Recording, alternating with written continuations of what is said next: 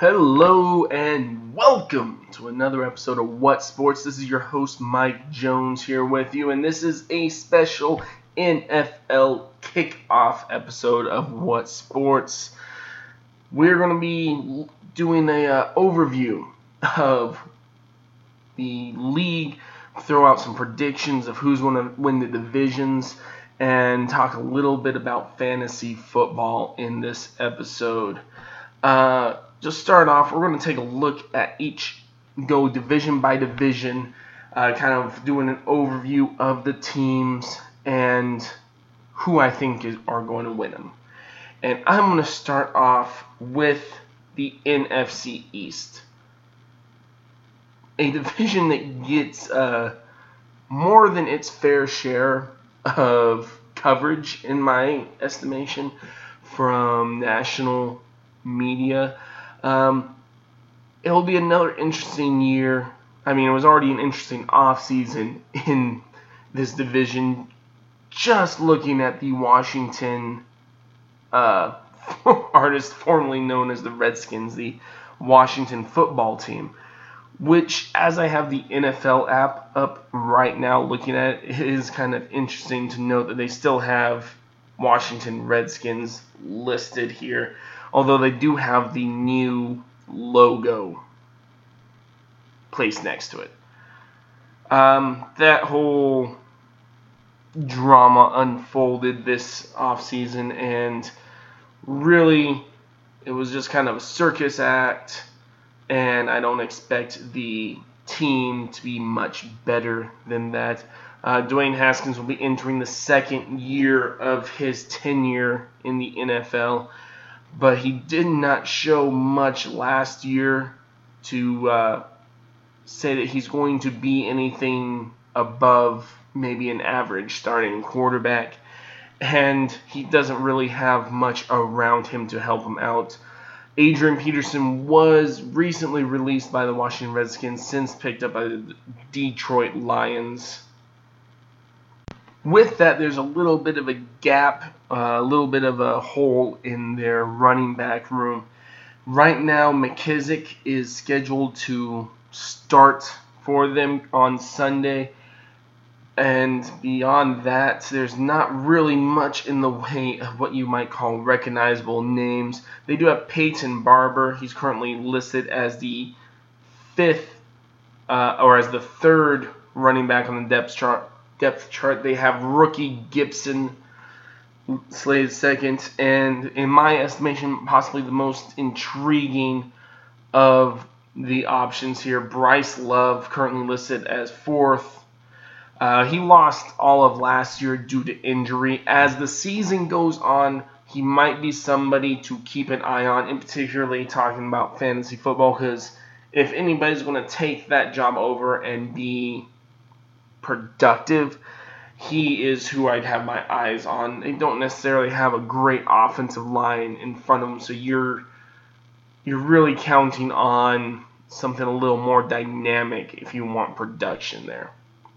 Wide receivers, uh, McLaurin had a, kind of a breakout season last year, and he's entering his second season to go along with Haskins. He, this was kind of the one bright spot for Haskins last year. They definitely found some chemistry. I would expect him to get looked at early and often.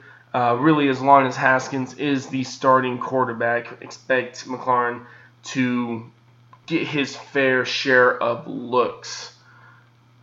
And you have a converted wide receiver at tight end in Logan Thomas the offensive line is just kind of they have some decent interior offensive line, but it's a very unproven lot there.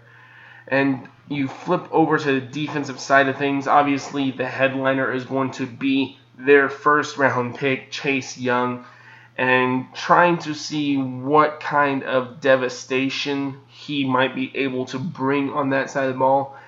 And he's not he won't have a ton of help on the rest of that team to really try to put forth a quality product.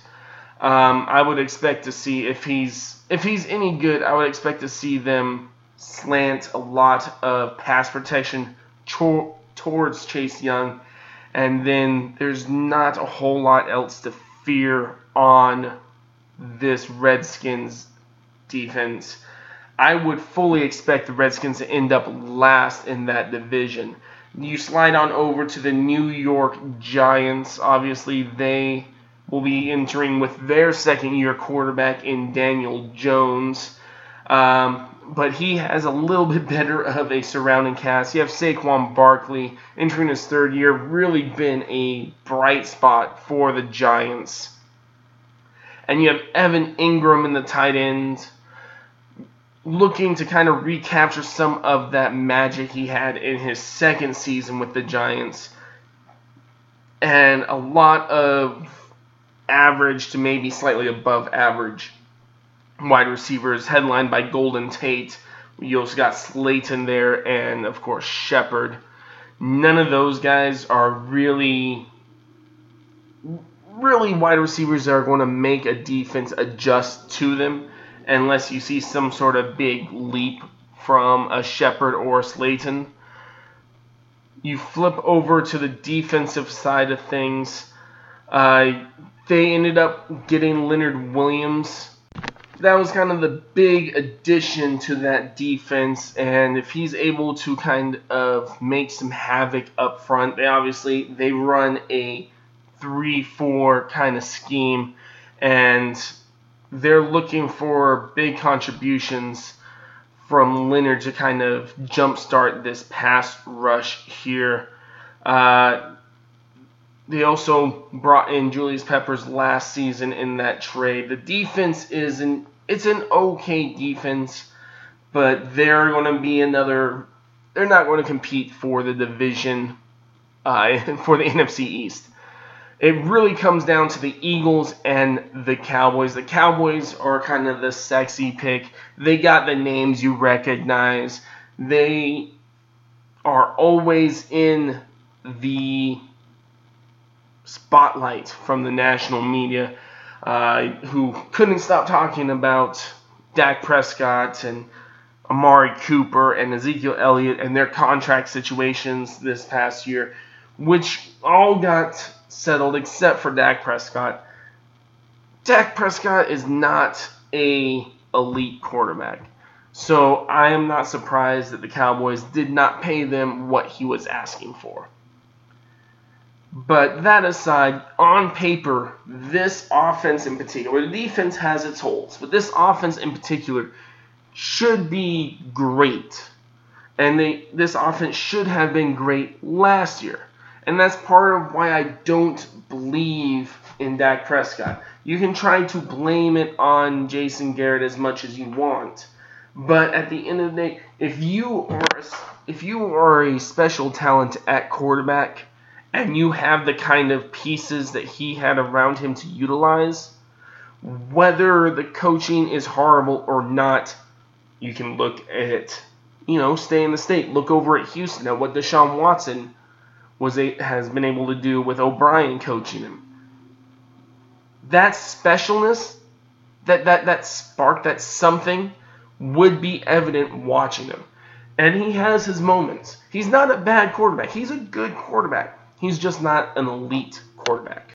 Now you look at this wide receiver core. Amari Cooper is clearly the number one in that room, and he got paid as such.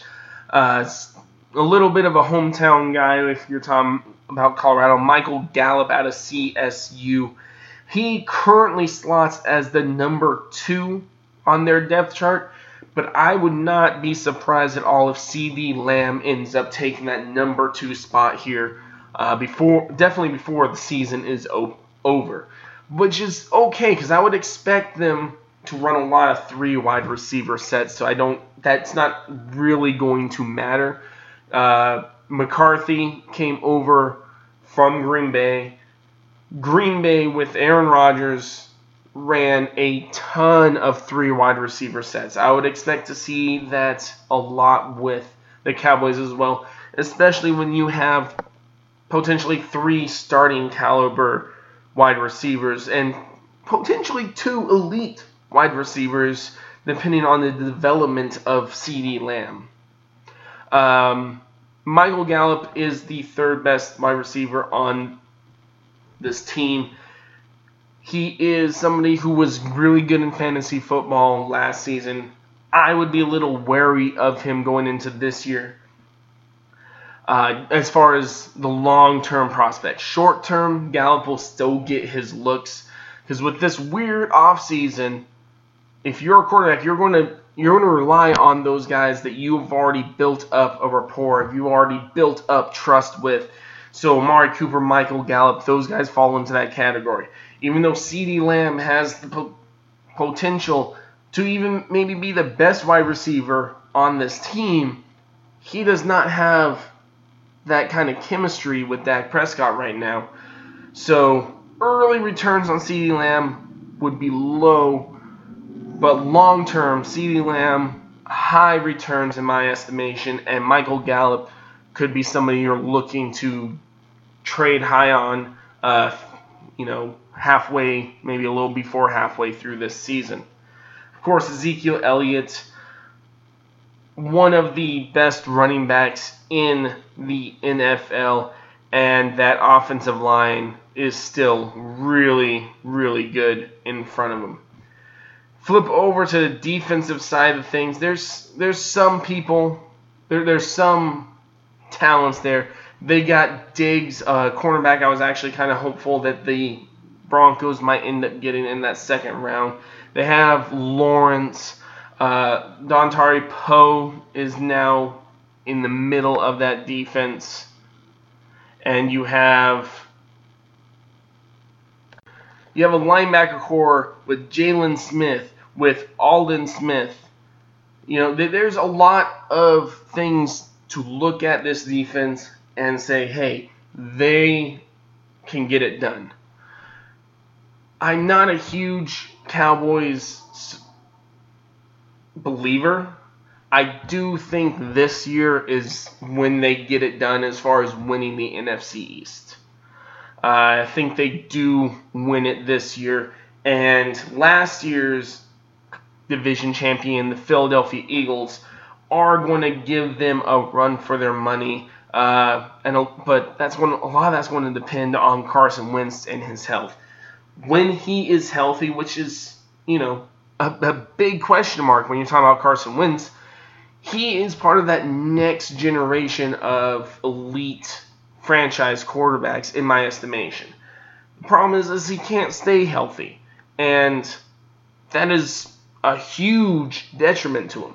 And I'm not comfortable calling anybody, especially a quarterback, an elite franchise quarterback if he can only if he can't stay on the field for more than eight weeks in a season.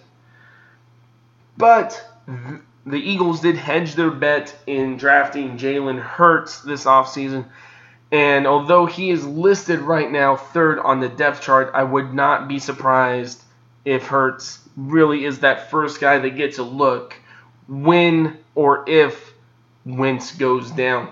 And he's somebody who might be interesting to hold on to in general, uh, just because of if he does go in there and if he does end up starting when Wentz gets hurt, that kind of dual threat is what fantasy quarterbacks are really made for.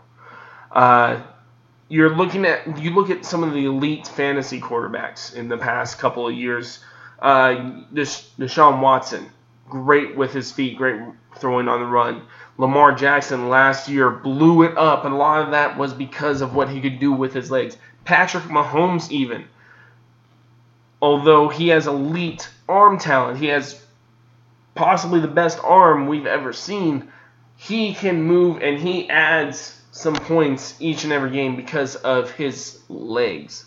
Um, the era of the pocket passer is quickly passing us by.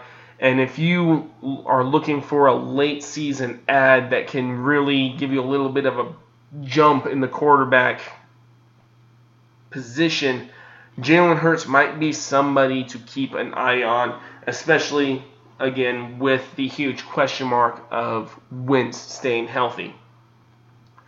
Then you look at this wide receiver core. Alshon Jeffery was good last year until he got hurt. DeSean Jackson was really good last year until he got hurt. Uh, Zach Ertz, consistent for them. There is plenty of talent as far as this receiving core goes. The running back position, some people are really high on Sanders. I'm not necessarily super high on Sanders. I think he will be good. I don't think he will be elite, but time, of course, will tell. And of course, their offensive line may not be as good as the Cowboys, but that is still a damn good offensive line they have in front of them. I expect the Eagles to be competitive with Dallas down the stretch to try to win this division, but Dallas I do expect to win it out in the end.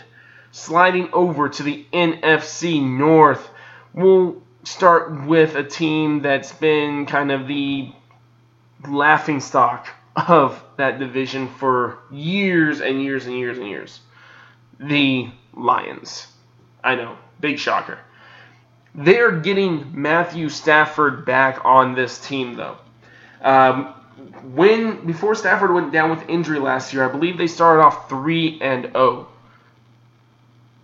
So if Stafford can stay healthy, this is a team that could win a decent amount of games. I'm not going to sit here and try to say that this is a playoff team because I don't believe it. But this is not this is a team that's not as bad as what their record said they were last season. He's going to be complemented by a above average core of running backs, but no single running back right now is really a great. Adrian Peterson, Kerryon Johnson, and then you also have their rookie Swift on this roster as well. Uh, at least early on, it's looking like this is going to be a three headed monster uh, in the running back room. Kind of scares you fantasy wise away from drafting any in particular. Although Swift could be interesting long term because if one guy grabs it and runs with it, I would expect it to be Swift it's not going to be Adrian Peterson at this point in his career. Most likely, he is there to primarily be a short yardage um, type of back, a goal line type of back, because he's not that dynamic guy. He's not a pass catching type of dude. Golladay is clearly their number one uh, wide receiver from last year. Well, I guess I shouldn't say clearly. Jones had his moments, but in my book, Golladay was their number one. He had some great moments fantasy wise last year. You also have Jones there. But underrated will be the return of Hockenson, the other first round tight end out of Iowa in last year's draft. Got off to a good start, then went down hurt. Entering the second year, is a lot of times when you see tight ends really take off and figure out the game. Underrated receiving core when you throw in the tight end position. And Stafford is a really good quarterback. I expect him to put up some, as long, as long as he's healthy, put up some real good numbers for the Detroit Lions, but they're still a six, maybe an eight win team. Not really a playoff threat.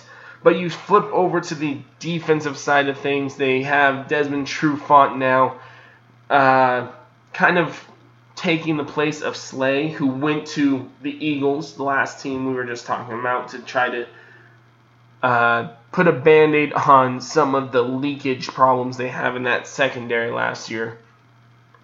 Uh, Flowers.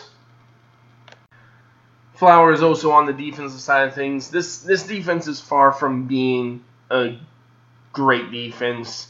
They maybe could be a good defense, but that even might be a stretch this year. When they win games, it's going to be because of that offense, and it's going to be because Stafford is healthy. Then the other team that really doesn't have a shot at winning the division, in my opinion, is the Chicago Bears. They're going to be rolling into another season with Trubisky as their starting quarterback. They brought in Nick Foles this offseason to compete with him, and Foles lost. Uh, and I don't know, honestly, I don't know which one is necessarily the better quarterback. Foles may be the better quarterback on that roster, but unless you're bringing in a guy who's going to really be a huge step up and going to help you actually compete and maybe try to win the division, make the playoffs, stick with the young guy. He got him still. He's got another. You got the. You got to make the decision on the option at the end of the year. Obviously, it has not looked good for Trubisky so far. I'm not a Trubisky guy, but ride it out with him. You're not going anywhere, anyways. And then maybe this is the year that things click for him. Just maybe this is the year that he takes that step. And your best chance, if you are a Bears fan, of really surprising people and making a playoff push is if Trubisky's if the light goes on in his head. Then you have Montgomery, you have Cohen.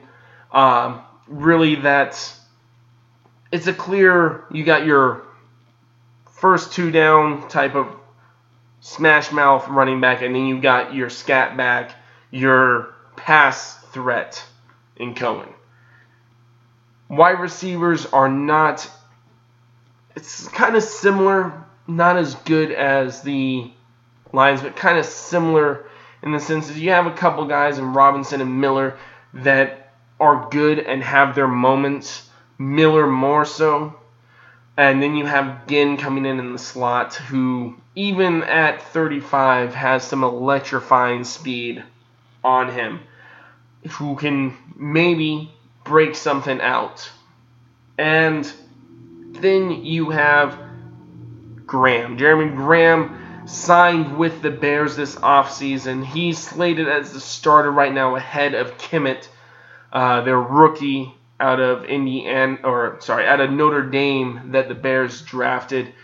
Graham will clearly be the pass receiving option at tight end, and Kmet the blocking tight end.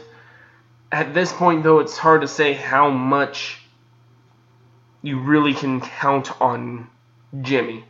Um, but if you're committed, and it seems like they might be committed to trying to finish developing Trubisky and trying to see if maybe he can take another step or at least show that he is on a track to be a fraction of what you thought you were getting when you spent a second overall pick on him having that kind of security blanket in Jeremy Graham at the tight end position will be huge for him.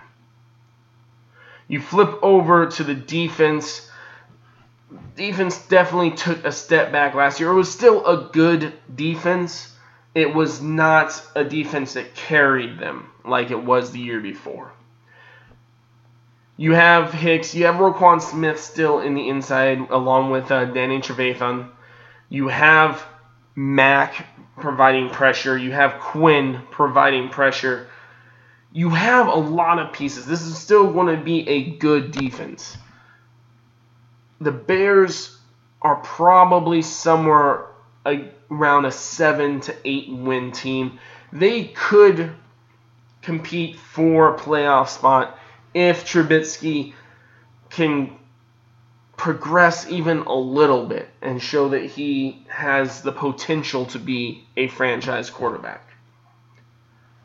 That being said, I another division I think is kind of a two-team race. It comes down to the Vikings and it comes down to the Packers. With the Vikings, obviously their horse is hitched to Kirk Cousins, who gets dogged on a lot, especially when it comes to performing in primetime situations. But he's been really good for the Vikings on a on the grand scheme. Is he elite? No, he, he's he's not elite. But I don't think there were many people who thought he was an elite quarterback. He is a good starting quarterback, but he's not a game-changing quarterback. But you have him there to go along with um, Thielen and Rudolph to throw to. Obviously, they don't have Diggs anymore. They did spend a draft pick to bring in Justin Jefferson, who will likely end up sliding in as the number two wide receiver eventually. And of course, you got Dalvin Cook, likely, um, likely another big year coming for Cook. Uh, a safe bet in fantasy football. Well, safe bet as long as he's healthy, which he was all of last season. So that was a huge plus. Thielen has been a consistent fantasy producer. It'll be a little interesting this year, at least until maybe Justin Jefferson takes off. How he's going to be able to adapt to being the clear number one with some fair separation between him and the number two because he's never really had to deal with that on a consistent basis. So Kirk Cousins will look for him often, but he's going to be matched up against the best guy on a weekly basis. And then on the defensive side of things, it's another solid group, another another solid defense. Not as good as the Bears, but still a, a defense that's not going to blow games for you. You have Hunter Smith anchoring down the defensive side of things. You have Ngakoue that the Vikings traded for recently to add some of that pass rush, uh, pairing him with Hunter up front there. The really the biggest question mark is with the pass coverage uh, in my opinion, when you're talking about the Vikings and what they're going to do. They have some decent defensive backs, but they don't have a guy that you can put out there and you really say, hey, you go and you just lock down um, Davante Adams uh, of the Packers, the next team we'll be talking about. They have some young guys that can maybe develop into that I mean, both their starting corners are going into their third year, and they have a couple of rookies slated behind them right now. This is a 10 win, 8 to 10 win team, in my estimation. But I think once again you're going to be seeing the Green Bay Packers winning the NFC North. You have Aaron Rodgers. Obviously, there was all the drama of them drafting Jordan Love but Rodgers, this is still his team. They may not have added another receiving threat like he wanted them to with their first round pick. But you have Aaron Rodgers. Aaron Jones had a phenomenal year last year. Adams is a top class wide wide receiver. And then you're talking about the other wide receivers behind him were all very young last season. Did they rise to the expectations of Aaron Rodgers? No, they did not. But even with it being a weird offseason, these guys have another offseason in the system. They had another training camp in the system, and they come in just a little wiser, just a little more prepared for what they're going to be going through this season. So I expect the wide receiving core to be just fine for them. And you pair that with a, a an above average, in my opinion, the best offensive line in the division in front of them. And I think the Packers are a 12 win, roughly, football team and will be winning the NFC North once again. Sliding over to the NFC South, they'll definitely it, it, it's another intriguing division, And it's mostly intriguing just because of one team. Another team that has dominated the offseason headlines, the Tampa Bay Buccaneers. Obviously, they added Tom Brady. Then they went and added Gronkowski. Then they went and added LeSean McCoy. And then they added Fournette. I mean, this is has the makings of a super team.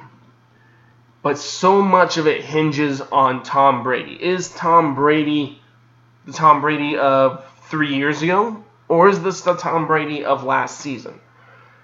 Because he has he has people to throw to. Mike Evans, Godwin, and then you're talking about Gronkowski, OJ Howard at tight end. He has possibly the best receiving corps of his career. Uh, I mean, obviously, you can make the argument for the year he set the records, but just top to bottom, you're talking about four physical gifts at receive at um, at receiving positions. Mike Evans, you have a six foot five wide receiver. And this is not just a glorified tight end. Mike Evans moves like a wide receiver. You have Godwin, a lot more of the typical dude that Brady has worked with, that he's really worked well with. Gronkowski, that security blanket that's just a physical freak. He took a year off of football. He retired. He has come back. That year off of football, when you're talking about a guy that dealt with as many injuries nagging type of injuries as Gronkowski did, I would expect him to come back and him look as good as he had in in years. How long that lasts for, that is that is a viable question. But and then you slide over to OJ Howard. A huge prospect that they spend a first round pick on. Blazing speed for a tight end He's got this. He's six foot six, 251 pounds. He's got the prototypical size you want of a tight end, but he has not actualized his gifts. But now you're pairing him with Tom Brady, a guy who has utilized tight ends as well, if not better, than anybody else in the league, especially during his career. This could be the year that OJ Howard really breaks out. LeSean McCoy currently slated number two on the Bucks depth chart. He, I expect him to see a fair amount of play time.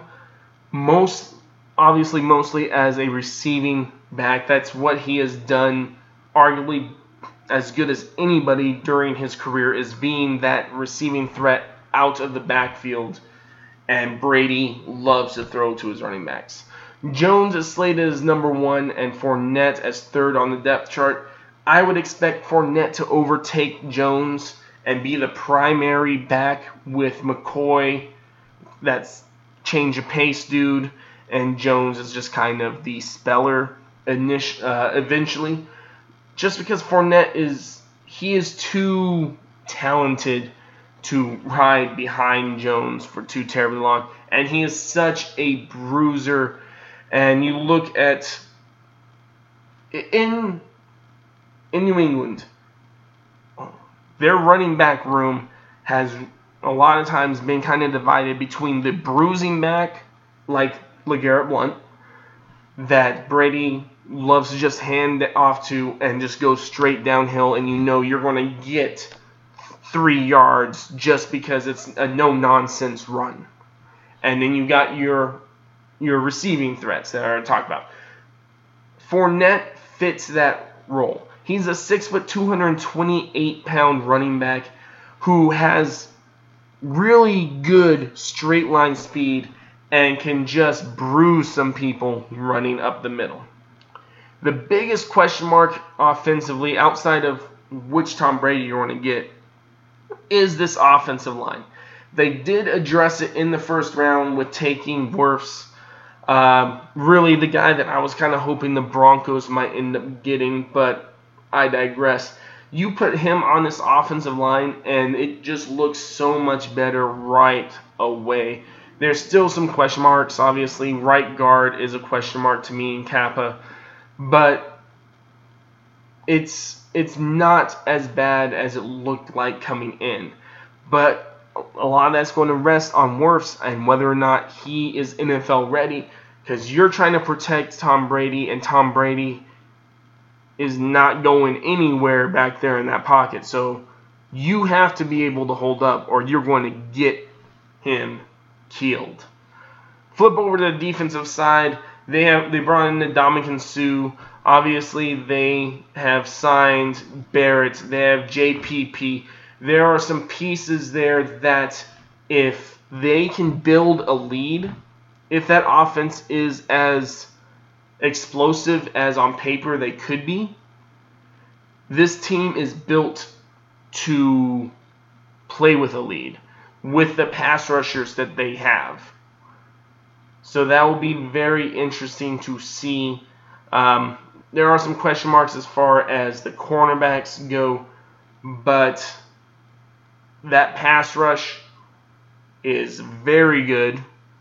So if they are able to just pin their ears back and get after somebody, the corners aren't going to have to guard for that long. Carolina Panthers lost out on oh the Tampa Bay Bucks. I I think they are. This is such a hard one to project, just because of such a huge question mark as far as what is Tom Brady going to look like this season. I'm going to put them as a 10 win team. That's that's what I'll say. The Carolina Panthers are, for the first time in a while, a Cam Newton-less Panthers.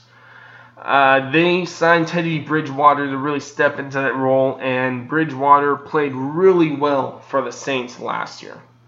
And obviously, he's going to have the greatest security blanket in the entire NFL in Christian McCaffrey. They also signed Robbie Anderson to add a bit more of a passing threat to this team. They are still going to be the bottom dwellers of the NFC South. Uh, on defense, they have some pieces. They have Short still in the middle, Tre Boston at free safety, Shaq Thompson at linebacker, and they spent their first round pick on the pass rusher Gross Matos. There's some pieces there. It's not necessarily a great unit together yet. Uh, and it's not like they're going to be helped out a ton by that offense because that offense is going to go as far as Christian McCaffrey goes. They will have better quarterback play from Teddy Bridgewater than they did from Kyle Allen and insert quarterback X. Panthers are still not in a position to win this division but I would put them at probably a six to seven win team. The Atlanta Falcons, just a couple years ago, lost in the Super Bowl after having, you may have recalled, a sizable lead at halftime. Matt Ryan entering his 13th year. He's going to be there. They added Todd Gurley uh, really kind of a big question mark there as far as what Todd Gurley you're going to get. He was clearly limited in how that he was used by the Rams last year, and how much of that was them just trying to save him for when the carries would more count in the playoffs, or how much was that that they really felt like he was limited in what he could do signing the contract that he did with the Falcons, I would ex- would not expect them to hold back really at all using Gurley. They don't have great depth behind him, but you bring in Gurley to be a game changer for you in the running game to really try to give Ryan more support than he has had. Because he has really good receiving options. He is possibly the best one-two punch at wide receiver when you're talking about Julio Jones and Calvin Ridley. His tight ends are there. They're they're serviceable. But when you have a one-two punch at wide receiver like Julio Jones and Calvin Ridley, you can make a lot of plays happen with just them. So if Todd Gurley can come in and be a 1300 yard rusher, maybe even a 1500 yard rusher, who knows? This offense could be could be a productive offense. But you flip over and the defense is really where I feel like they made the most change and the best change. Uh, they brought in Terrell, rookie out of Clemson, to play corner. They brought in Dante Fowler, signed him in the offseason. And you're pairing these guys with with Jones at linebacker, with Neal at safety. I mean, at Jarrett at defensive tackle. Oliver, third year dude out of CU, is playing the other corner this defensive unit, I actually really like this defensive unit. I think it's an underrated team, uh, especially especially when you're talking about them being coached up by Dan Quinn. Uh, the Falcons could be a sneaky team. I think they are a playoff team this coming year. I think they could be a nine win team, maybe even a 10 win team in this coming year. But I still think it is the Saints' division to lose. Uh, you're going to have Drew Brees coming back. He is potentially, who knows, he might be playing in the last season of his NFL career. He is a 41 year old dude. Uh, they just they just extended Alvin Kamara. You have Michael Thomas the best receiver in football last season. And then you brought in a dude, a legitimate number two for Drew Brees to throw to in Emmanuel Sanders. You have Jared Cook at tight end. And that offensive line that is in front of him has been great and will continue to be great for them. They only up potentially upgraded by drafting Ruiz to slide in at guard this offense is going to be something dangerous this season. You find I, I can't emphasize this enough. You finally put a legitimate number two alongside Michael Thomas for Drew Brees to throw to. And this passing game was doing really well, basically with just Thomas and Kamara. Like those were the two dudes you that you had to worry about. Now you have Emmanuel Sanders out there as well that you have to contend with and this defense. Defense has been really solid for a number of years now, and I expect them to just continue that. The addition of Janoris Jenkins last year was a big boost to them. Uh, you play him opposite of Lattimore at the cornerback positions. You have speed at linebacker with Davis, and you have a disruptor up front with Jordan. Uh, the defense m- may not be the best one in their division because I would say that that's going to be the Falcons defense, but it is definitely a good enough defense when you're pairing it with that offense. I think this is another 12 13 win season for the Saints. Then finally in the NFC, we got the NFC West, and this is, man, this is just a good division top to bottom. We'll start with the team that ended last in the division last year with the Arizona Cardinals. You're having Kyler Murray entering his second season. You have Kenyon Drake there who came in partway through last year, and once he was inserted in this offense, played really, really well for him. Fitzgerald, the guy who refuses to age. You have Christian Kirk, and you brought in DeAndre Hopkins, a legitimate number one wide receiver. one of the top 10, if not top 5 wide receivers in the league for Murray to throw to. And Murray had a good season last year.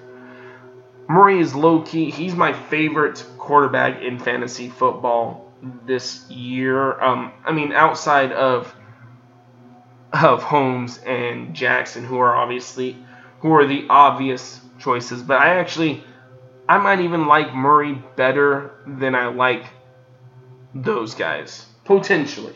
He he is part of the big three for me in wide receivers in fantasy football.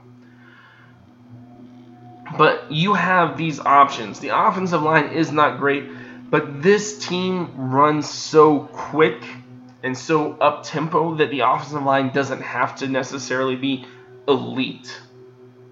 That the the the addition of DeAndre Hopkins, I can't overstate how big that is. Uh, you flip over to the defensive side of things. You have a pair of first round cornerbacks in Patrick Peterson and Kirkpatrick there. You have a pass rusher in Jones that has just been elite. Uh, you have Budda Baker on the back end of things. The defense defense has the pieces to be good. Um, not great, but they have the pieces to be good. Man, it is hard to say because, like I said, this division is so just good from top to bottom.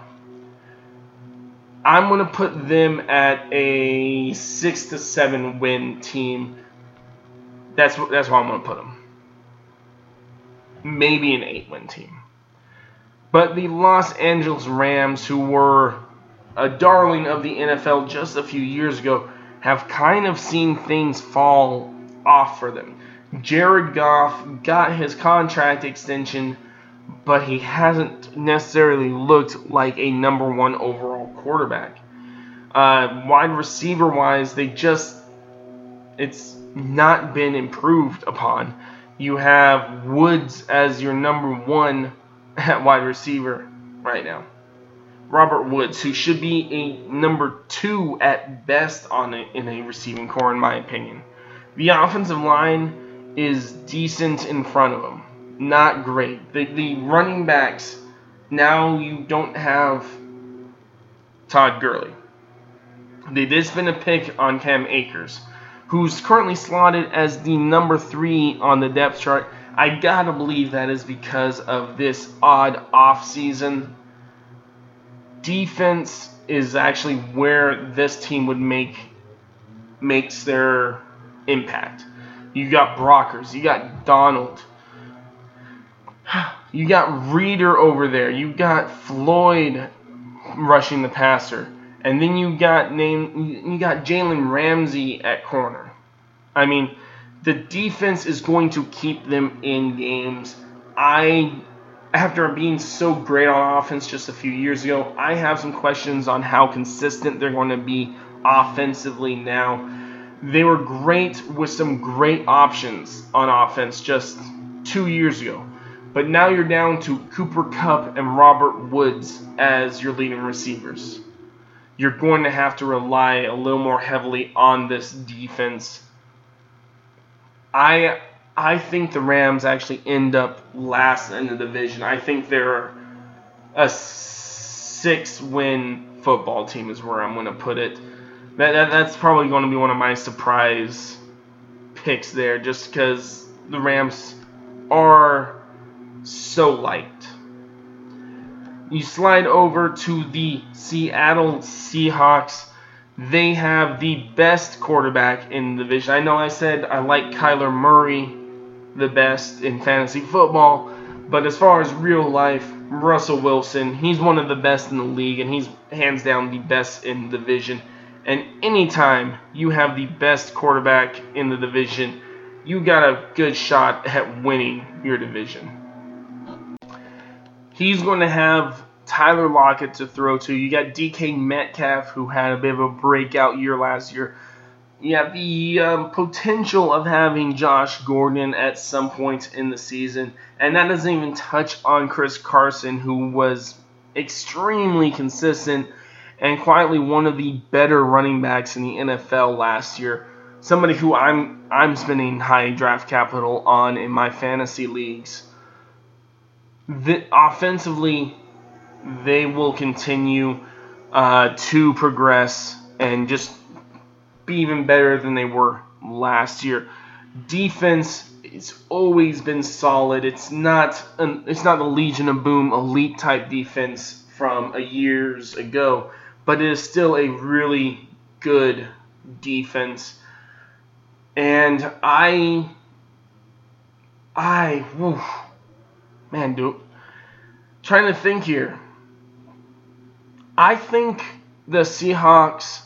You know, I'm just gonna say I think the Seahawks win the division it, it's hard to repeat as division champs in such a competitive division like the NFC West, especially when you're a team like the 49ers that kind of came out of nowhere last year. Nobody was expecting the 49ers to do what they did last year. But they came in and they surprised. I think they end up second in the division they there's even a chance. I know I said about seven wins for the Cardinals, but if the Cardinals get hot and if they start clicking offensively early, there's a chance I think that the 49ers could even end up third in their division. I know that sounds crazy to say, but I'm going to throw it out there. I do think they'll end up second, though, behind the Seahawks. Jimmy Garoppolo, a consistent quarterback for him. Not he was not great for him, but he did what he was asked for by Shanahan.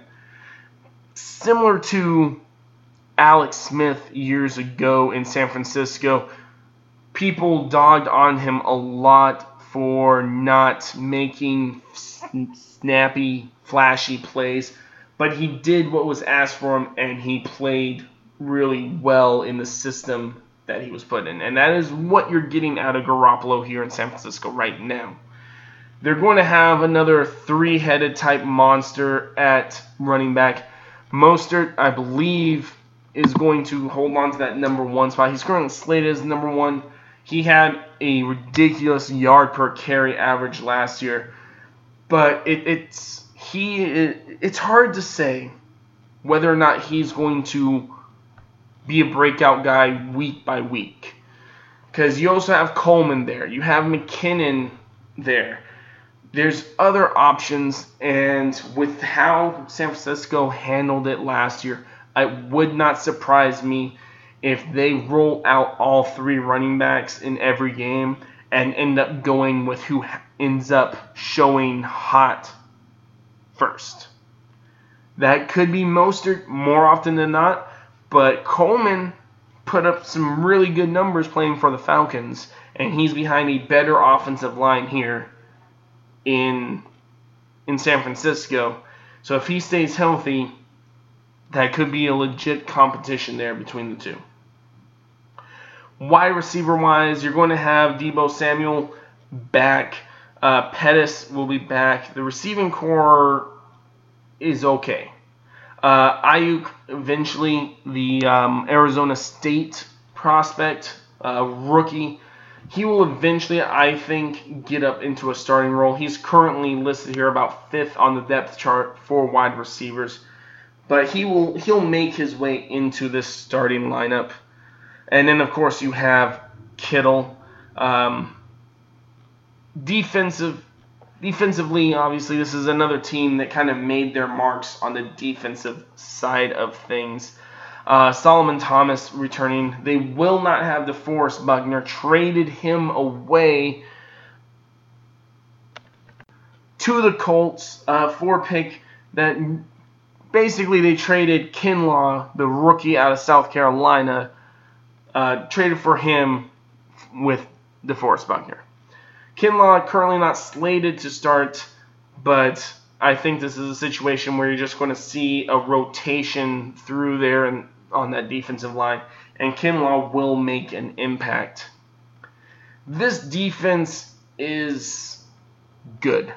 It is, it is good, and it is this defense will need to carry this team at times because I don't see that offense being nearly as productive as it was last year, where they kind of caught the league by surprise. Now there's film on them, and you have an offseason as coaches to kind of figure out how you want to attack that team. I would expect the offense to not be nearly as productive so you're going to rely on this defense. You're going to rely on Nick Bosa. You're going to rely on Fred Warner. You're going to be relying on Richard Sherman. I mean, the names kind of go on here, but it is hard to consistently win from year to year relying on your defense. You can look at the Broncos from a few years ago to as evidence of that. So I think they will take a step back and they'll end up being a 9 to 10 win football team. Uh, and the Seahawks, I don't know if I said that. I think they are going to be about a 10 to an 11 win football team. Uh, so, all in all, out of the East, you got the Cowboys, you got the Packers, the Saints and the Seahawks as the top four, and then your three wild card teams. I'm gonna say end up being the Buccaneers, the Vikings, and the 49ers, I guess. All in all, I think it'll come down to the Saints coming out of the NFC East or uh, sorry, the NFC. Sliding over to the AFC, we'll start with the AFC East here. Really kind of an easy division go through real quick because you got a couple of just bad teams. Starting off with the Dolphins. What is interesting about the Dolphins would just be when does Tua end up taking over at the quarterback position? This was a team that was in clear tank for Tua mode early on and then ended up winning some games inexplicably down the stretch, fell down the draft boards. But because of the meteoric, meteoric rise of Joe Burrow, they still end up, and the hurt and the injury that happened to Tua, they still ended up with their guy. Um, if I was Miami, I would slow roll it as as much as I felt I needed to, because I would not put Tua out there until I was 100% positive that he was 100%. Uh, they will probably end up roughly around the same record with about five wins this year. Coaching clearly was really good for him down the stretch last year. That's why I'm not going to completely count them out, but yeah. Then you have the Jets, Sam Darnold trying to take another step, try to separate himself as a guy who's going to be somebody in this league, live up to his draft pedigree. Uh, and he'll have a familiar face, the unibrow behind him, and Joe Flacco serving as his backup. Le'Veon Bell had a, not a Le'Veon Bell type season last year, but you're talking about going from rushing behind a wall in in Pittsburgh in that offensive line to rushing behind a Jets offensive line and really on a team that just has not been well managed in recent years. Wide receivers Mims is really the guy to keep your eye on there. Is he going to step up and can he be something special with those physical talents with the Jets? The offensive line, though, definitely improved for them with the additions of McGovern, former Bronco, and then the Becton, their first round tackle draft prospect. So the, the, the Jets ended up with seven wins last year. I would probably estimate them to be at about seven wins again this year. Um, maybe eight wins. They won't. I'm not going to schedule. I don't think it's. They have two scheduled losses on their schedule like they normally would with, or they have had with the New England Patriots. The Buffalo Bills. This is actually their division to lose in my estimation. Uh, Allen Josh Allen played well last year. He was not fantastic, but he played well and he has enough of an X factor when you talk about his athleticism to stretch a defense. His athleticism paired with his arm strength is really something that can be quite intriguing when you're trying to build an offense. Uh, they Singletary entering his second year is going to have some competition from Moss there. I'm not in love with any running backs for the Buffalo Bills if you're talking about trying to build a fantasy team. I ran Singletary a little last year. He would have a he had a game or two that was nice, but it's not something I would count on on a weekly basis. They did upgrade their receiving corps now, and now they have a legit threesome of wide receivers.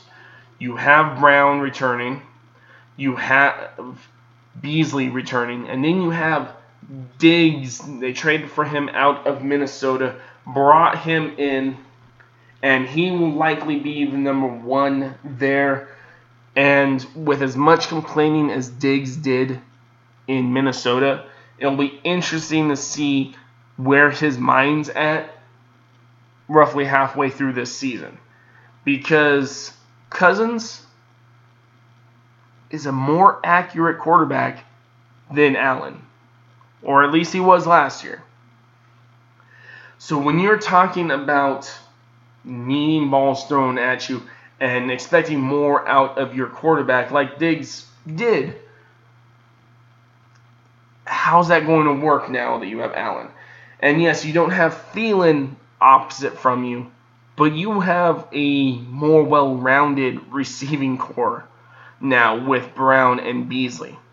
So you are still going to be fighting for targets. You're the clear number one in my estimation, but you still got you got two other options that Allen's going to needing to spread the ball out to and you're not going to have that dominant running attack from Dalvin Cook to take some of the pressure off of you as far as a team game planning for the run instead of for the pass. But like last year, I think the defense is going to be what helps this team win the division. Uh, White got a big contract extension. They still have Josh Norman. It, he had his great year. He's still a good cornerback, but he's not a great cornerback anymore. The uh, the defensive line good. Expect Oliver to really kind of take another step in his second year. But point being, I expect the Bills to end up winning this division at 11, 10, 11 wins. And then you have the New England Patriots. Uh, you talk about how many people opted out of the season for him. You talk about not having Brady anymore. And then they brought in Cam Newton. Cam Newton's an interesting topic just because I am not convinced that Cam Newton can be a franchise quarterback anymore. He was not particularly great at the end of when he has been healthy the last couple seasons. He was good at times, but he was not a great quarterback. And then the bigger question mark to me is his health. With the style of play Cam Newton does, that makes him a dynamic quarterback, and really the only way that he's ever been an elite quarterback is because of his style of play. He can't do that anymore. Or if he does, he's going to get hurt. His body has been breaking down on him. So are we going to see a Cam Newton that is dedicated to being a pocket passer? Or is Cam Newton going to come in there and attempt to be the Cam Newton of old?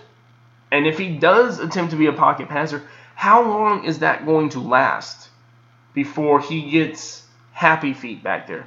Before he goes, okay, I before he falls into old habits and tries to make something happen.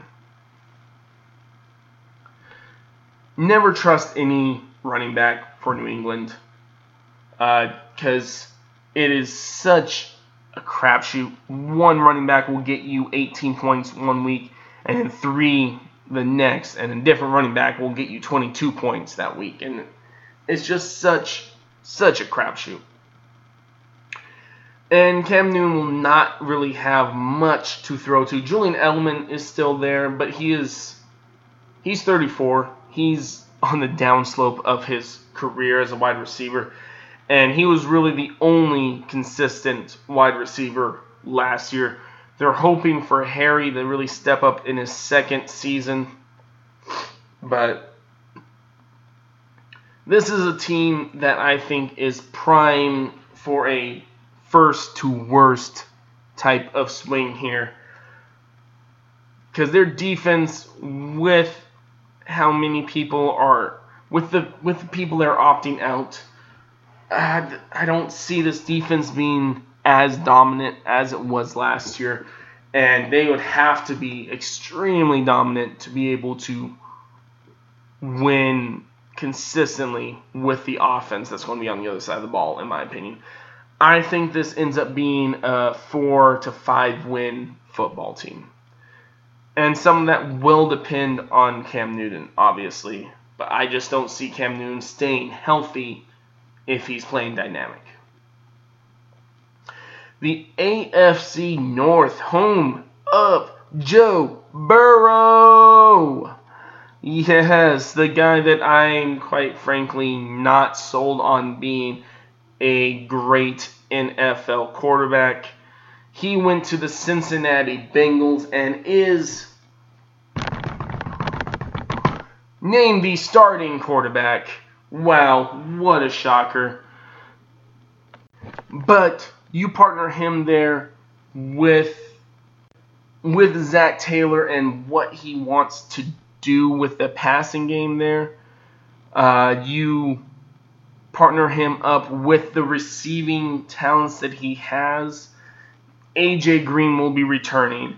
John Josh Ross will be returning. You spent a high draft pick on Higgins. You have Tyler Boyd. You have four good receiving threats. AJ Green, see how he returns from injury. John Ross is such a unique prospect in fact that he has unmatched speed, really. So there are so many pieces there that if Joe Burrow can find some rhythm, that offense could be dangerous. Um, but shortened off season, weird off season, and the fact that I'm not necessarily sold on Joe Burrow as an NFL quarterback, I think the Bengals end up mm, at the bottom of the division, or at least not competing for the champ for the division win, because that defense is just um, not good on the other side of the ball. So when Cincinnati wins, it's going to be in a shootout, and you're talking about relying on a rookie quarterback to win consistently in shootouts, and I'm not prepared to do that. The Cleveland Browns, a offseason darling from a year ago, will be returning much of the same dudes. They brought in Hooper at tight end, which is a bit of a bummer for Njoku fans. But Njoku's still trying to come back from injury, still trying to be able to play consistently. Hooper is not as dynamic as Njoku, but at least he brings some consistency out of the tight end position. And that offensive line got better when you're talking about the bookends, those tackles. They drafted Wills and they brought in Conklin. This could be the year that you actually finally see the Browns reach the expectations of two years ago. Uh, the defense led by Garrett. You got Sheldon Richardson up front. You got Ogunjobi. I mean, Ward, a high draft pick for them at the corner position. Greedy Williams. This is might be oh, it's hard for me to say but this might be the year that Cleveland actually arrives. And they could be a playoff challenging team. I'm to say they win eight to nine games, they could very well be a wild card team this year. Then you have the Pittsburgh Steelers, Roethlisberger returning off an injury. 38 years old, coming off an injury. What is he going to look like? Because if he can return, if he plays like he did a couple years ago, this team could be very good. Because that defense that the Steelers have was amazing down the stretch. And they have all those pieces back with just, and it was a young group too. Talking about Fitzpatrick at safety, talking about Devin Bush, a linebacker, TJ Watt at outside linebacker. I mean, that defense was dangerous last year. So if Roethlisberger can return and you get that consistency from your quarterback again, this could be a very dangerous team with Pittsburgh. Conner trying to return from injury as well. Who this is biggest for is fans of Juju Smith Schuster and people who carried him in their fantasy leagues. He was a bit of a disappointment last year, fell down draft boards this year because of it. But a huge part of why he struggled so hard is he had Rudolph throwing to him. Okay?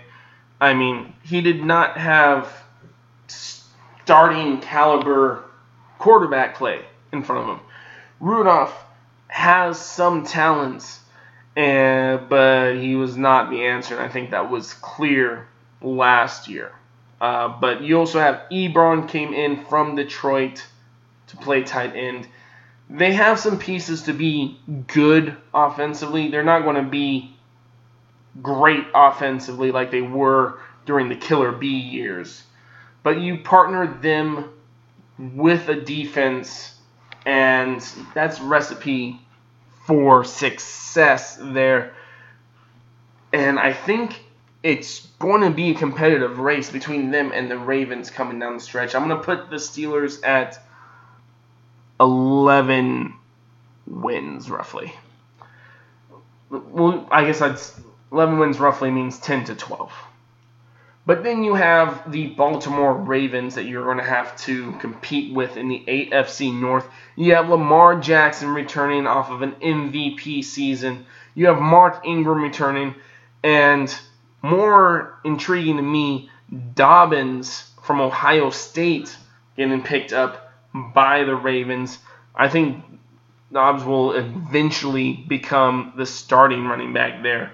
But with as much as they run the ball, it having Ingram would not be a bad thing even if he gets supplanted because I'm sure Ingram's still going to get a good amount of touches. It's kind of similar to his time in New Orleans because when it was him and Kamara, both those dudes were starting fantasy running backs.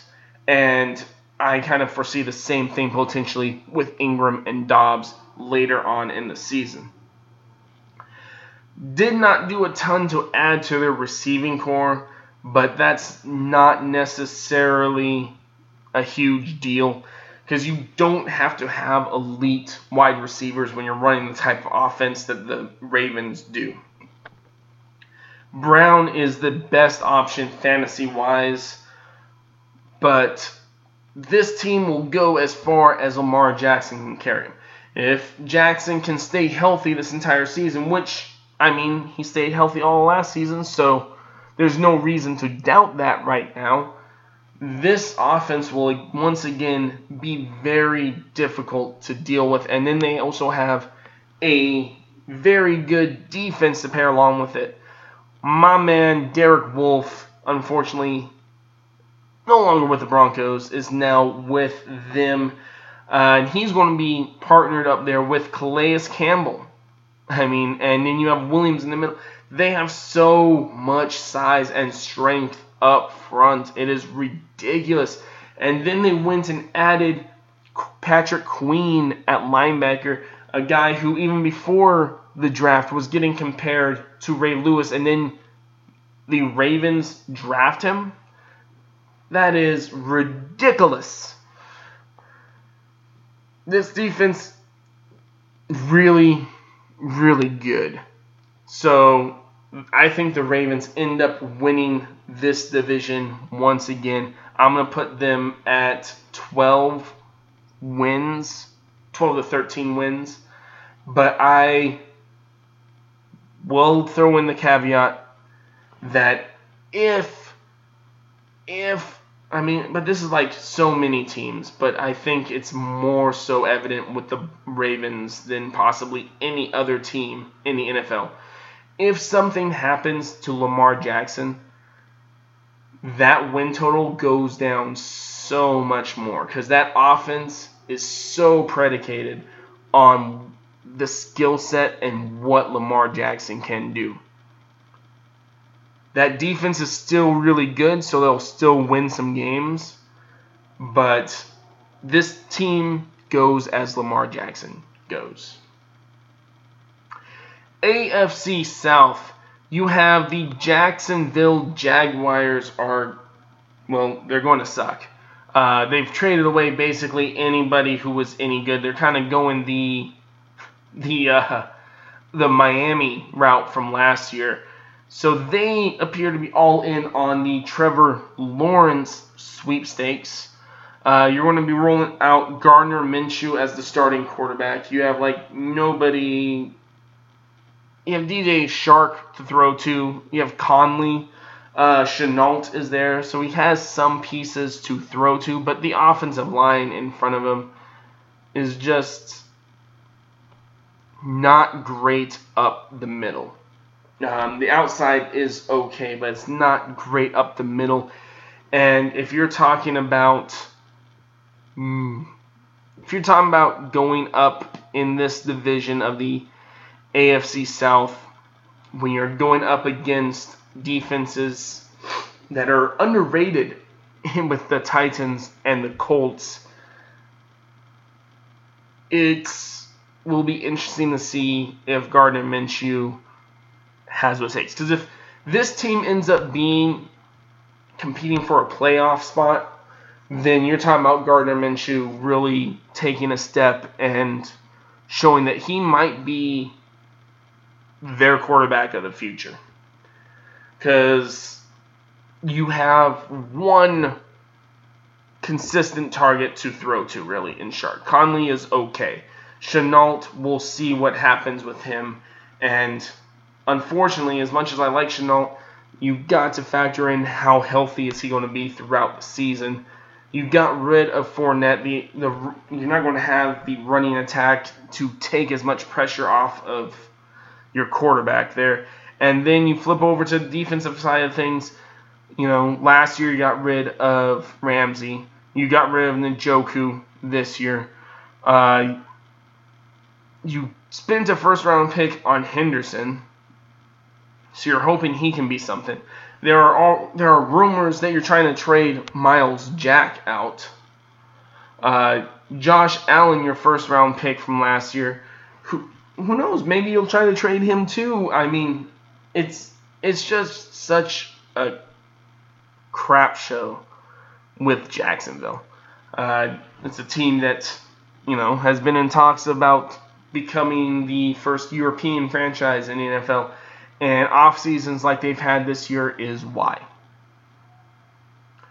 I put them at four wins.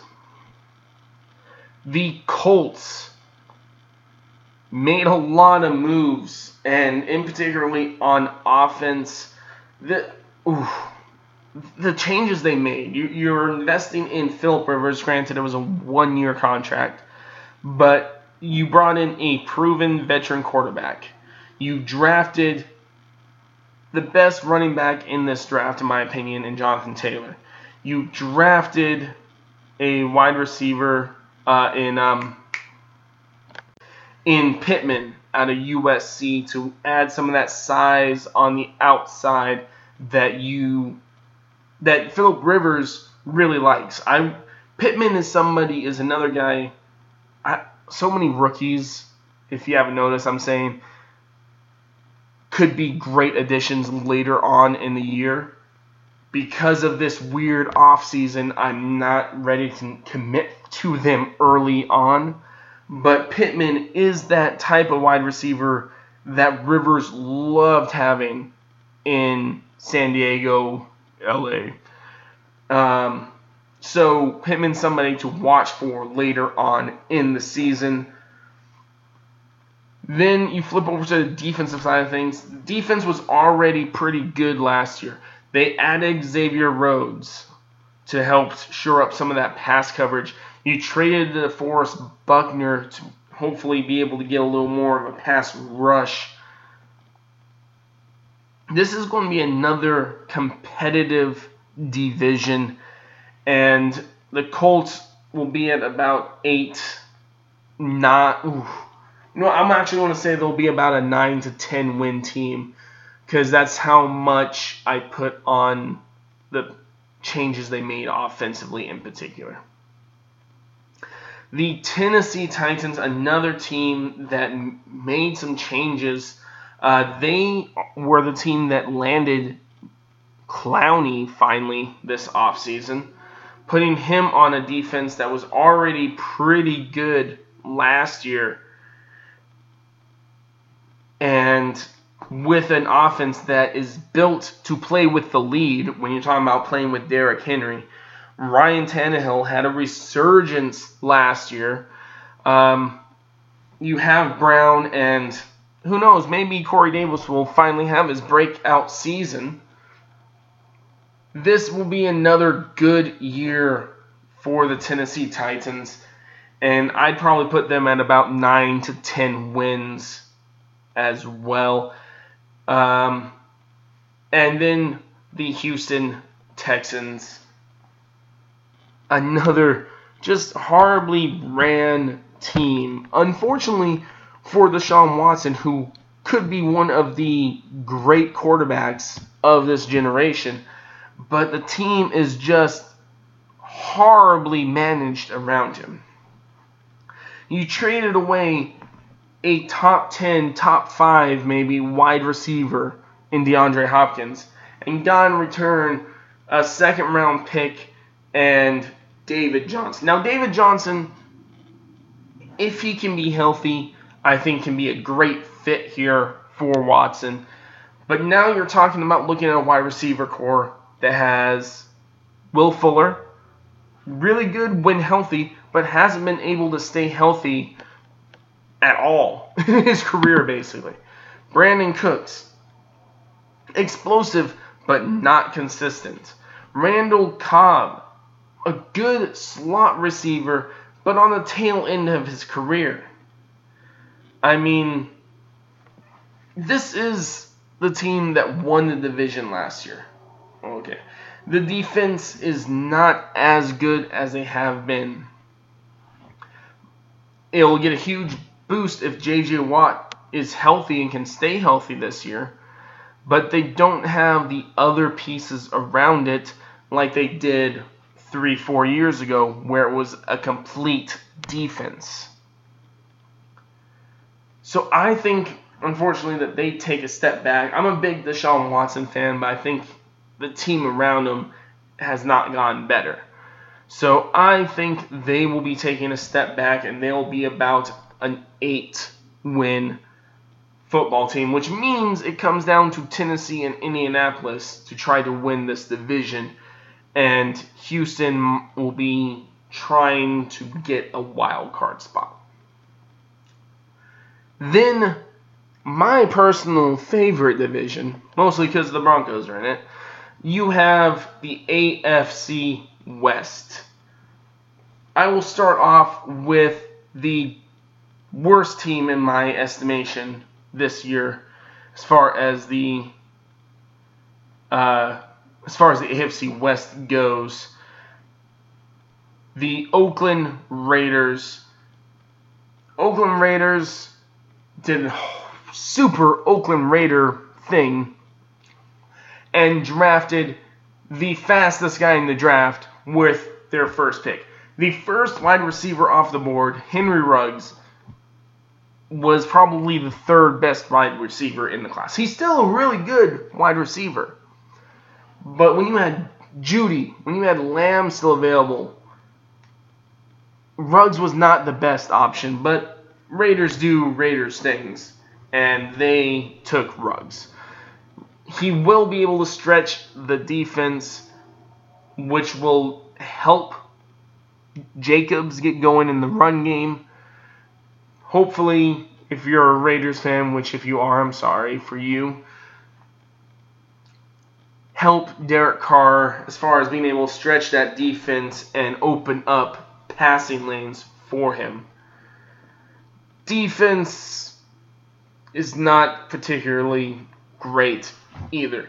Raiders, I think, end up at about a five win football team. Then the Los Angeles Chargers.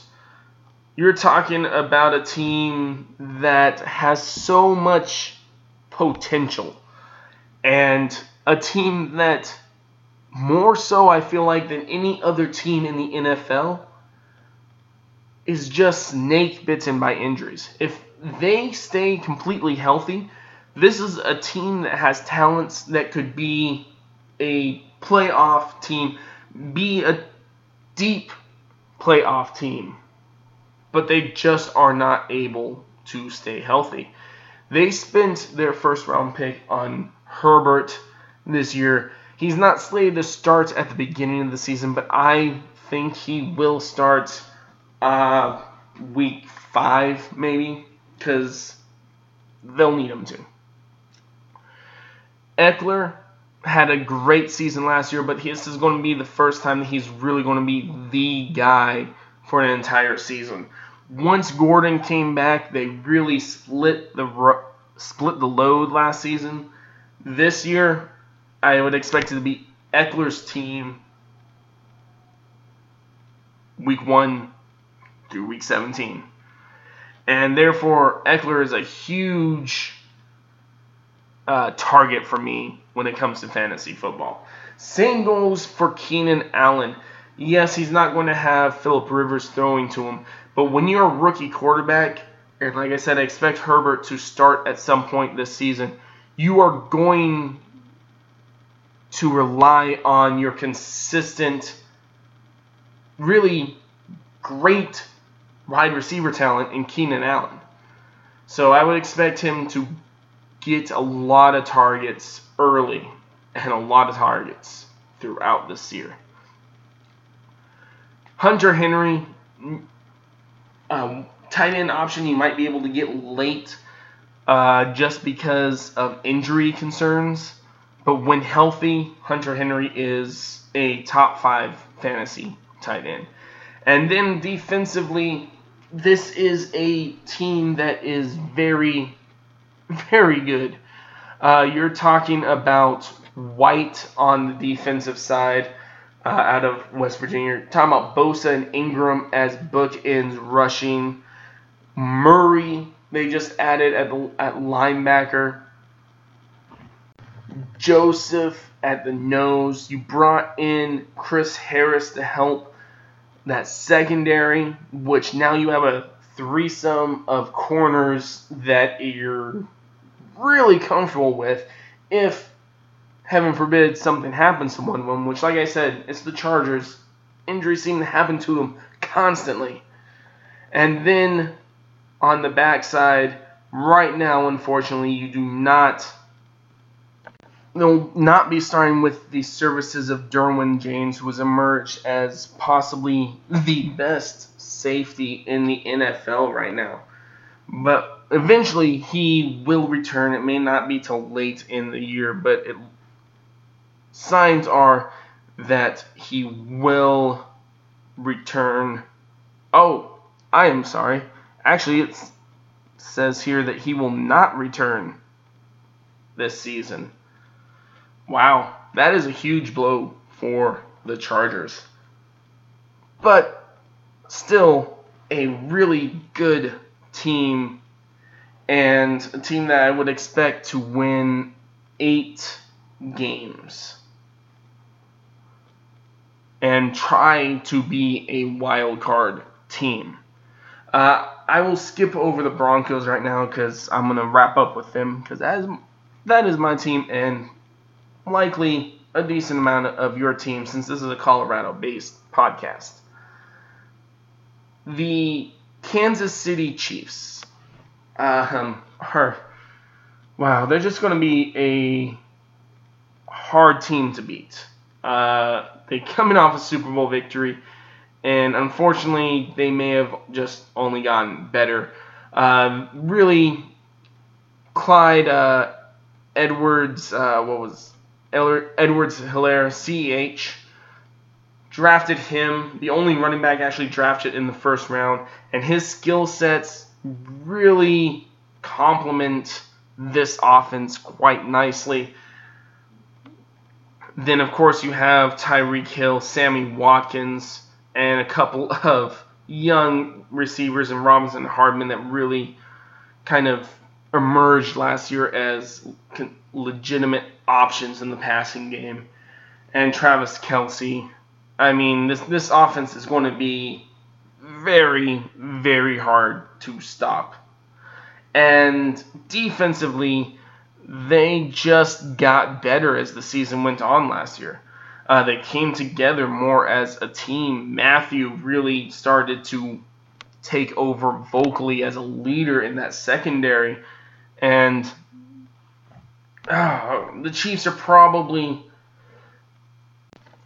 probably a 13 win football team again. And probably man, I think I think it'll end up coming down to the Chiefs and the Ravens again out of the AFC and I think You know what? I'm going to go ahead and this year I'm going to give the edge to the Ravens and say that the Ravens come out of the AFC.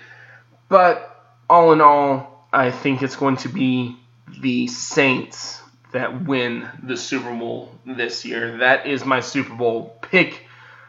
The New Orleans Saints over the Baltimore Ravens. But now let's talk about the Denver Broncos spend a little extra time on them just because they'll be coming into this year with no controversy as far as who the starting quarterback is. Drew Lock entering his second year, looking to really step his game up. You have Philip Lindsay now splitting the load with Melvin Gordon. I like Lindsay better than Melvin Gordon. I fantasy wise, it's kind of a bummer because you know you're splitting the load. But as far as the Broncos go, this is a good thing. I'm gonna say because you have two running backs that are both starter Pro Bowl caliber running backs. Uh, when you're talking about Gordon when healthy. And Lindsay has been a Pro Bowl running back in both of his years so far. And just very different styles of running the ball. It will be fun to watch them split the load. Lindsay should be RB1, though. He is the better running back in my estimations. But then you talk about this receiving corps. You're going to have Sutton, who Lock really showed chemistry with down the stretch last year. You're bringing in Jerry Jeudy, who, by all accounts, is one of the best route runners already, and he's just a rookie.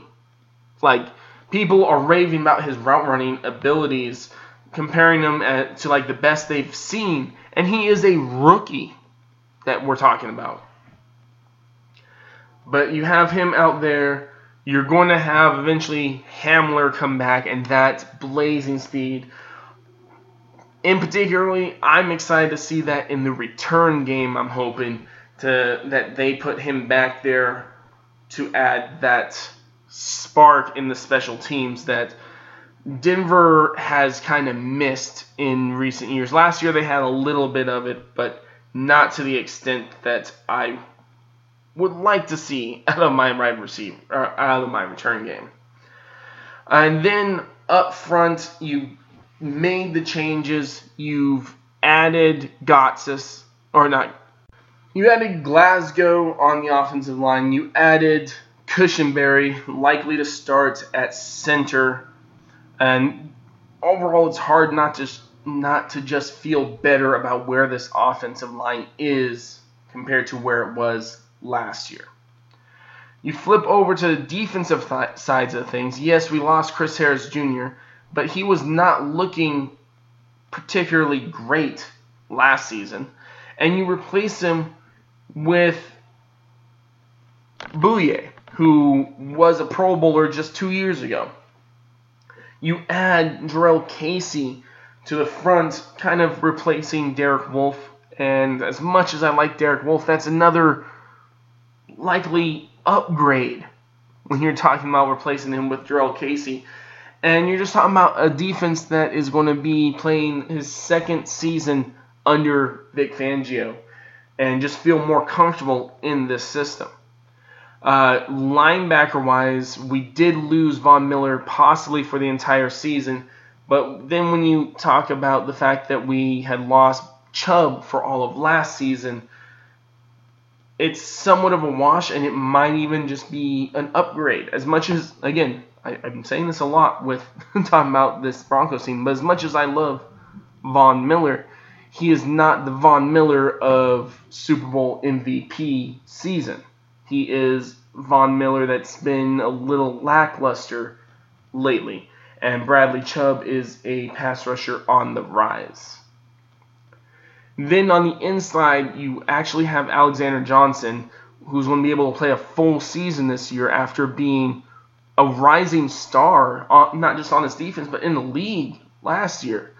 And you're going to have Mark Barron that the Broncos brought in, who's going to be early on at least pl- platooning with Josey Jewell on passing downs. So now you could actually have a linebacker who can match up and cover a tight end. Something that has just devastated the Broncos in recent history. So overall, I think this defense is going to be better than it was last year, and the offense is going to be better.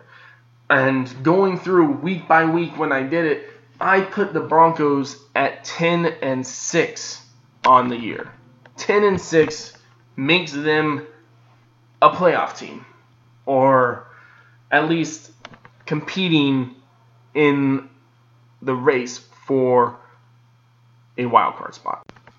So all in all, we have the Bills, the Ravens, the Titan. No, you know what? I'm gonna say the Colts are the ones who end up winning the AFC South, and the Chiefs. And then you have the Titans, the Broncos, and the Steelers as the wild cards in my estimation. And like I said, Chiefs end up coming out of the AFC. So, I know this has been an extra long episode, but real quick, we'll run down just this week in the NFL and give you my predictions to start off, tonight we have Thursday night football, Texans and Chiefs. The te- Chiefs are actually favored by nine and a half. I say they win, and I say they cover. Uh, first game, you're not really going to have the fans, which actually is a whole nother thing, talking about not having fans in the season, at least the start. But I think the Chiefs win, and I think they cover the nine and a half. Falcons, Seahawks. Seahawks are favored by two. I think they win that, and I think they cover. The Jets, Bills. Bills by six and a half. I think the Bills win this game, but I do. I think I don't think they cover. I think the Jets cover the spread, but Bills come out victorious. Bears, Lions. Lions are favored at minus three, and I man, this is just about a coin flip game to me. I'm gonna go ahead and say that the Lions win this. I'm not sure they cover the three points though. Packers, Vikings, Minnesota is favored by minus two and a half. I'm taking the Packers to win the game outright, so I do not think the Vikings cover that spread. Patriots, Dolphins. This will be a huge game just seeing what the Patriots look like for this season. Patriots are actually favored at minus six and a half. I think that is a huge spread for a team that you don't really know what they're going to look like this season. I'm going to say that the Dolphins cover that, but the Patriots actually start off the season with a W. Eagles against the Washington football team. Eagles are favored by five and a half. I think they cover that and win this football game. Raiders at Panthers. The Las Vegas Raiders are actually favored by minus three. I'm going to go ahead and disagree with that. I think the Panthers win this game. Uh, it it could be a close game, but I think the Panthers end up pulling this one out. Colts, Jaguars. Colts are favored by minus eight, and I think they win, and I think they cover. Browns, Ravens. Ravens are favored by minus seven and a half, and I think the Ravens do win, but I think the Browns can cover that seven and a half early on this season. The the Ravens may not necessarily be clicking on all cylinders yet, and you don't really see as much of the effect of that dominating run attack as early in the season, and it's not going to play as big of an impact as it will in, late in the season. I again, I think Baltimore wins this game, but I think it will be closer than seven and a half. Bengals, Chargers. Chargers are favored by minus three. I think they win, and I think they cover that fairly easily. I think that's kind of a small spread for this game. Bucks at Saints. Saints are favored by minus three and a half. Such a hard one to predict. Just like the Bucks are such a hard team to predict because you don't know what you're going to get out of Tom Brady. But Saints win, Saints cover. Cardinals, 49ers. 49ers are favored by minus seven. I think the 49ers win, but I think the Cardinals cover that spread. It'll be a closer game than that. I like the Cardinals this year. Cowboys, Rams. Cowboys are favored by minus three. And I think they win, and I think they cover on the first Sunday night game of the season. Monday, we actually get two Monday night games week one per usual. Starting off, Steelers at Giants. Steelers are favored by five and a half. They win and they cover that. Yes. And then to saving the best for last, the NFL decided to have the Titans at the Broncos. Titans are actually favored by minus two. And I think Oh my goodness. This is a hard one. But I'm gonna have to say that the Bronc uh, I'm gonna I'm gonna play with my heart here. I say the Broncos win this game. I say the Broncos win this game. Start off the season one and zero. Oh. Well, that's going to do it for this episode of What Sports, the NFL kickoff show. I will be back next week talking about how these picks went down and recapping what happened and also potentially, hopefully, have another episode coming out here soon talking about the Nuggets and how they could possibly try to salvage a series that they're down 3 1 once again, this time to the Los Angeles Clippers. But don't forget to follow me on Instagram and Twitter at AK Coach Jones. Whatever platform you're listening to this on, give it a like, give it a comment give it a follow. This has been your host, Mike Jones. Until next time, have fun, y'all.